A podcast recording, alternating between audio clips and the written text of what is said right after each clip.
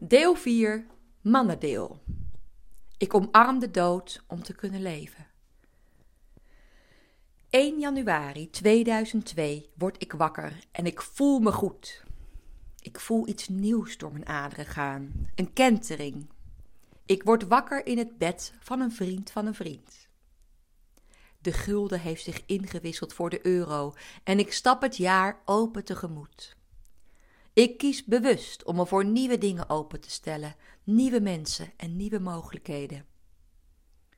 Ik droom af en toe heimelijk van reizen naar het buitenland, van aangewezen zijn op mezelf en het verkennen van nieuwe culturen en gebieden in die lichte, warme wereld. Op 24 mei van dat jaar film ik wat op de bruiloft van vrienden van vrienden. Iemand uit deze vriendengroep begint op deze dag af en toe tegen mij te praten. Ik ken hem al een jaar of tien, maar we hebben nog nooit tegen elkaar gepraat. Niet eens gedachten over elkaar. Maar dit is het jaar van het openstellen voor nieuwe dingen, dus ik praat terug. En we dansen, en we dollen, we praten. Ik word compleet in het moment gezogen. En na het feest gaan we met nog een aantal de stad in. Hij pakt mijn hand. Ik voel het. Deze hand. Deze hand is het. Hij, op het eerste gezicht een rechtsgeoriënteerde, blije eikel uit Delft. Trots dat een bierbrouwer zijn eerste werkgever is, want bier is belangrijk. En ik, op het eerste gezicht een linksgeoriënteerde ploeteraar op zoek naar een mooiere wereld, want een mooiere wereld is belangrijk. De dag erna zitten we tegenover elkaar. Ik ben onder de indruk van de rust die uit zijn borstkas lijkt te stralen en zijn grote hart dat ik voel bonken. Het gevoel is allesomvattend groot. Het is alles waar ik van gedroomd heb. Wat gelijk ook heel veel angst naar boven brengt. Ja, verlatingsangst, bindingsangst, angst om dit straks weer te verliezen. Ik negeer ze allemaal, al voel ik hoe ze af en toe bezit nemen van mijn lichaam. Ik registreer het. Het kost me moeite en het doet af en toe zeer in mijn lijf, maar ik wil niet dat het bepaalt. Ik heb nog niks te verliezen. Ik heb alleen nog te ontdekken. We lachen om onze tegengestelde achtergronden en voelen alleen maar een diepe commitment ten aanzien van het grootste gevoel dat er is als we samen zijn. Het heden neemt alle ruimte in. De toekomst longt.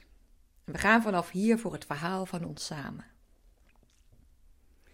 En deze nieuwe liefde en nieuwe energie kan niet gepaard gaan met rustig verder leven. Er moet iets gebeuren om dit gevoel recht te doen. We besluiten dat we al ons bezit gaan verkopen, al ons werk zullen opzeggen en voor onbepaalde tijd samen op reis zullen gaan. Zes maanden na onze eerste ontmoeting staan we op Schiphol met alleen nog een rugzak als bezit en een enkele reis Bangkok. Ouders huilen. Wij huilen. We zijn op weg naar het grote onbekende. Complete vrijheid. En we laten onze maatschappelijke identiteit los. We laten oude verhalen achter ons. De vrienden die ons lang kennen en weten wie we zijn, ons sociale netwerk, is er nu niet. We staan in onze nakende nixie tegenover elkaar. En het overweldigende gevoel dat ons leidt, houdt ons samen. Maar stel dat dit weggaat. Dat hij ineens zegt dat hij weggaat. Een nieuw evenwicht moeten we vinden op deze wankele balk van vrijheid, die ook weer niet helemaal als vrijheid aanvoelt. Het overweldigt. We willen elkaar vasthouden en ademruimte voor onszelf tegelijk. En, en wie zijn we eigenlijk zonder ons oude leven? We kunnen het alleen gaan ontdekken door op weg te gaan. We zijn eindeloos graag samen en tijd en ruimte zijn ook eindeloos.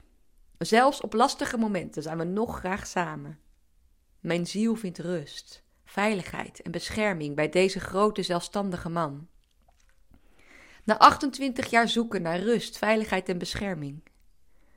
Ik wil alleen maar bij hem zijn. Eindeloos rusten en me beschermd voelen. Meer heb ik niet nodig. Hiermee kan ik heel lang op één plek blijven. Hij wil meer bewegen en meer op pad zijn. Ik laat me meenemen. Ik laat me heel ver meenemen. Door heel Azië, Australië, Nieuw-Zeeland en Zuid-Amerika. En we zien en ervaren prachtige plekken. Ik word in alles uit mijn comfortzone gehaald. Ik word me er nu pas van bewust hoe bang ik eigenlijk kan zijn. Sowieso heb ik vliegangst. Ik ben bang voor overvallen.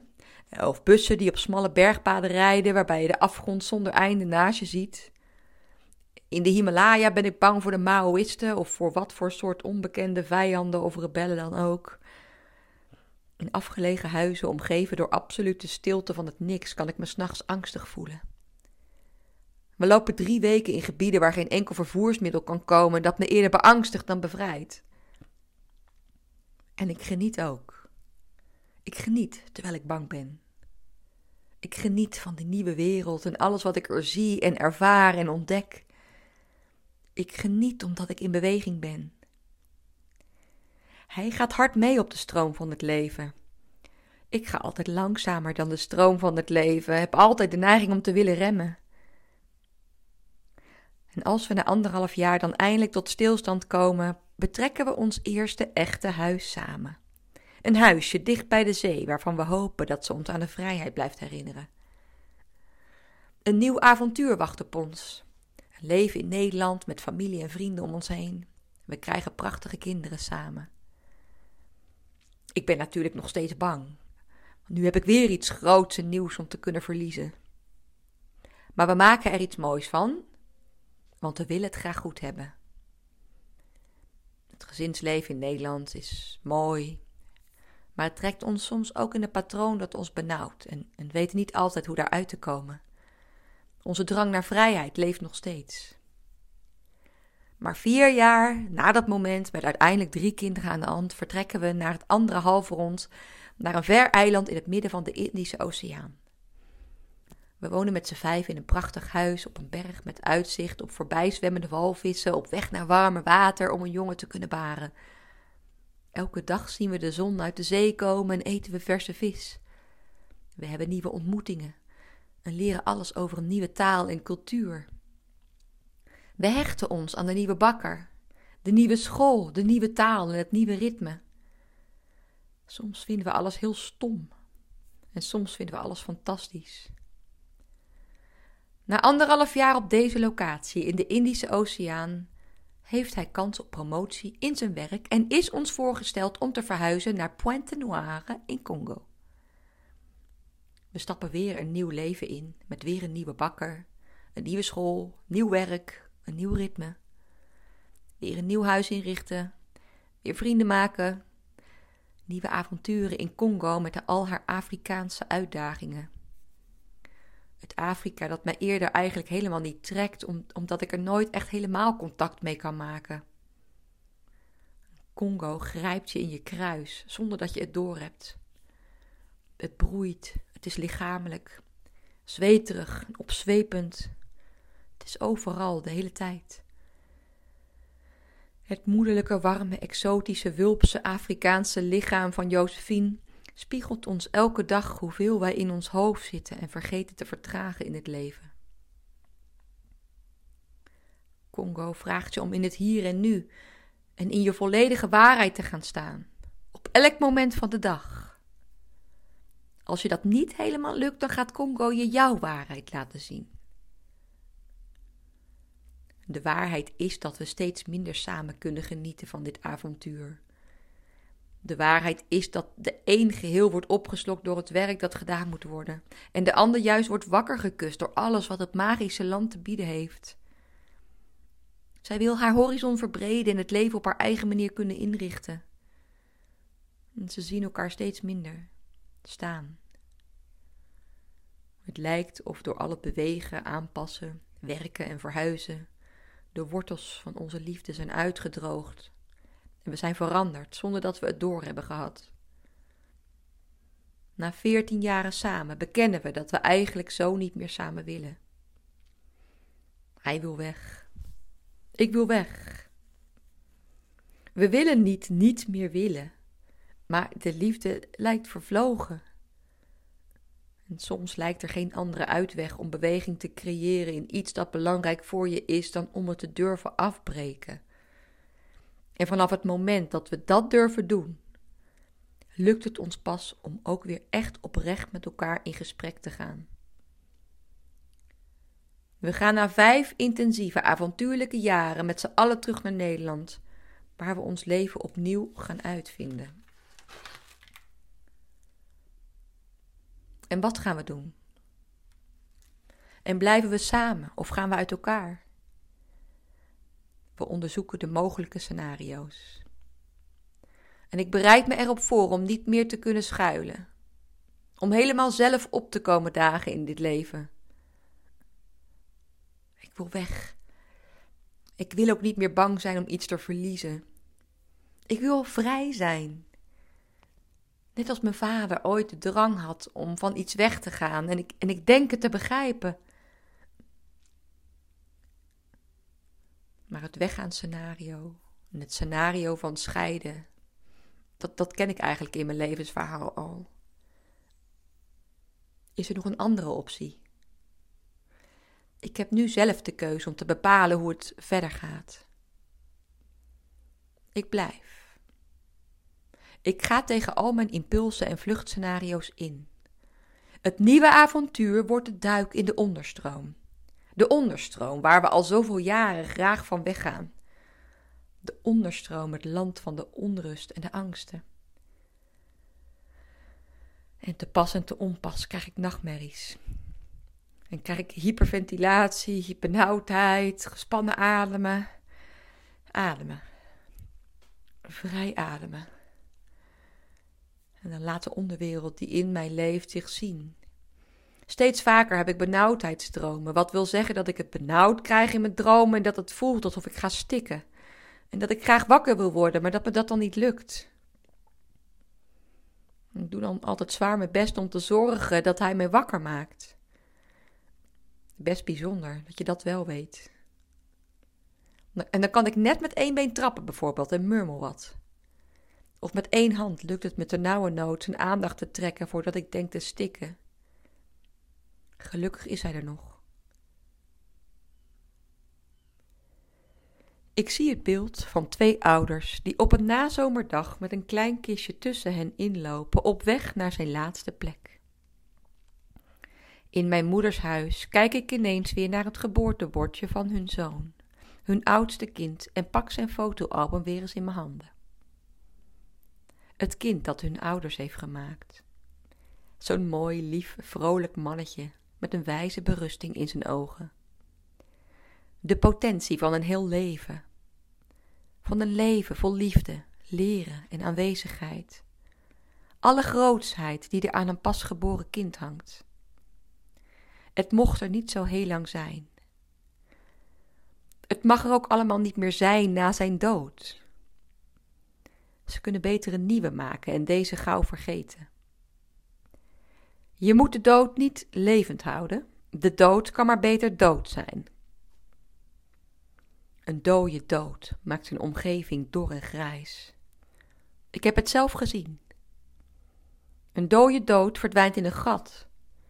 En iedereen die aan deze dode dood verbonden is, verliest een deel van zijn hart. Dat gaat mee in het donkere gat.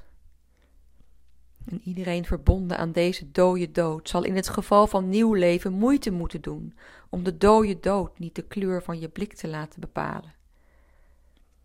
Een onmogelijke opgave, want de dode dood is onverbiddelijk. En op een gegeven moment weet het nieuwe leven niet beter dan dat de dode dood het leven bepaalt. En zullen ze net zo goed bang zijn van de dode dood, die ze nu ook in zich dragen, zonder dat ze weten waarom.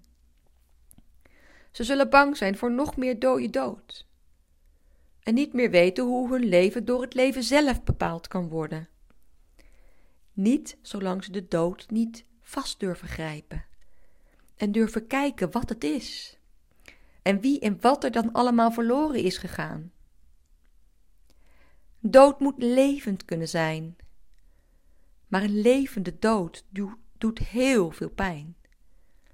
Omdat die leeft en die dood is.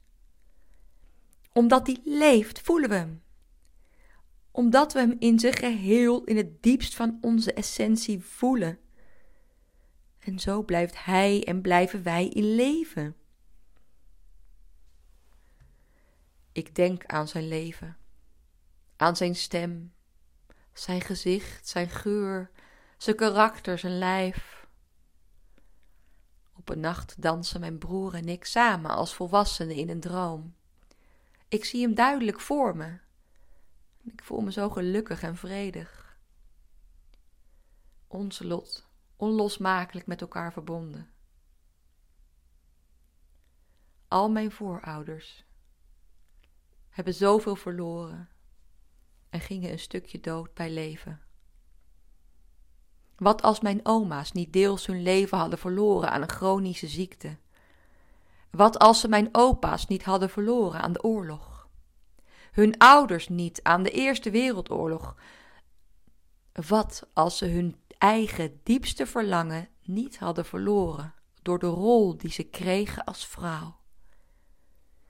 Wat als mijn ouders niet hun eerste kind hadden verloren? Als ze zich wellicht daardoor, wat als ze wellicht daardoor elkaar niet waren verloren? Wat als ze hun dromen niet waren verloren? Als iedereen in vol levende bloei van hun leven was gebleven. En ik wil aan al hun levende levens blijven denken.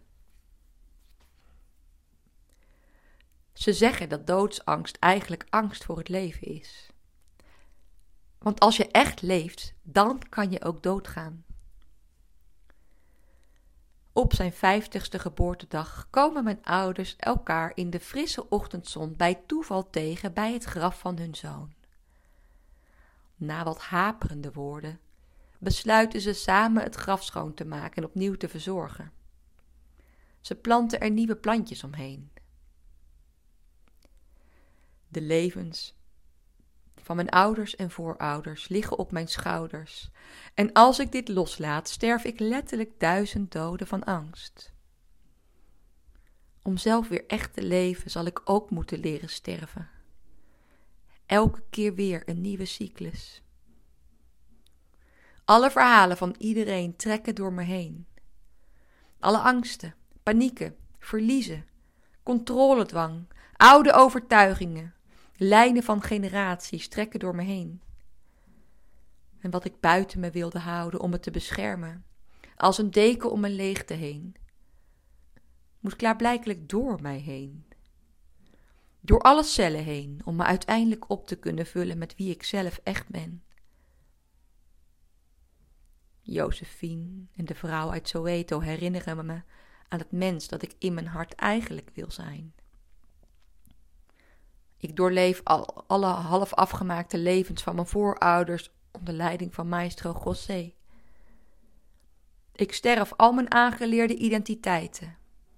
Ik loop de zweethut uit en sta met mijn armen wijd uitgespreid gericht naar de zon. Klaar om opnieuw, als mijn unieke zelf, op mijn eigen tempo te zijn geboren.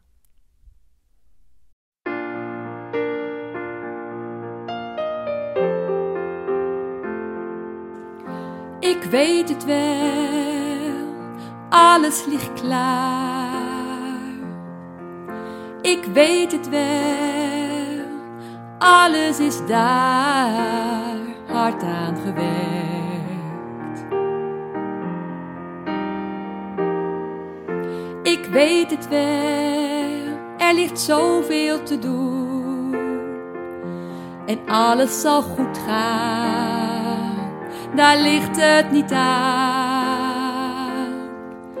Maar ik wil nog wat rust en nog even genieten van de liefde en het moois om mij heen. Lummelen en schrijven en tekenen en leren, houden van de mensen om mij heen. Lief hebben met alles om mij heen. Laat mij nog wat langer de schoonheid ervaren en op die liefdesmuziekgolven varen. Ik hoef nog niet zo hard, gewoon een rustige start. Want alles is goed zo, eindelijk goed zo. Alleen nog maar ruimte voor liefde, alleen nog maar ruimte voor liefde.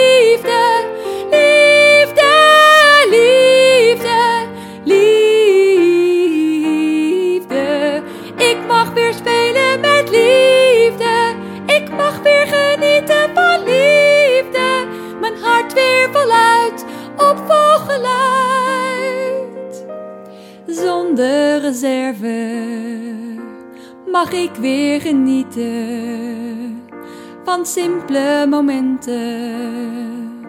Mijn hart weer voluit. Is dit liedje heel helder en over en uit?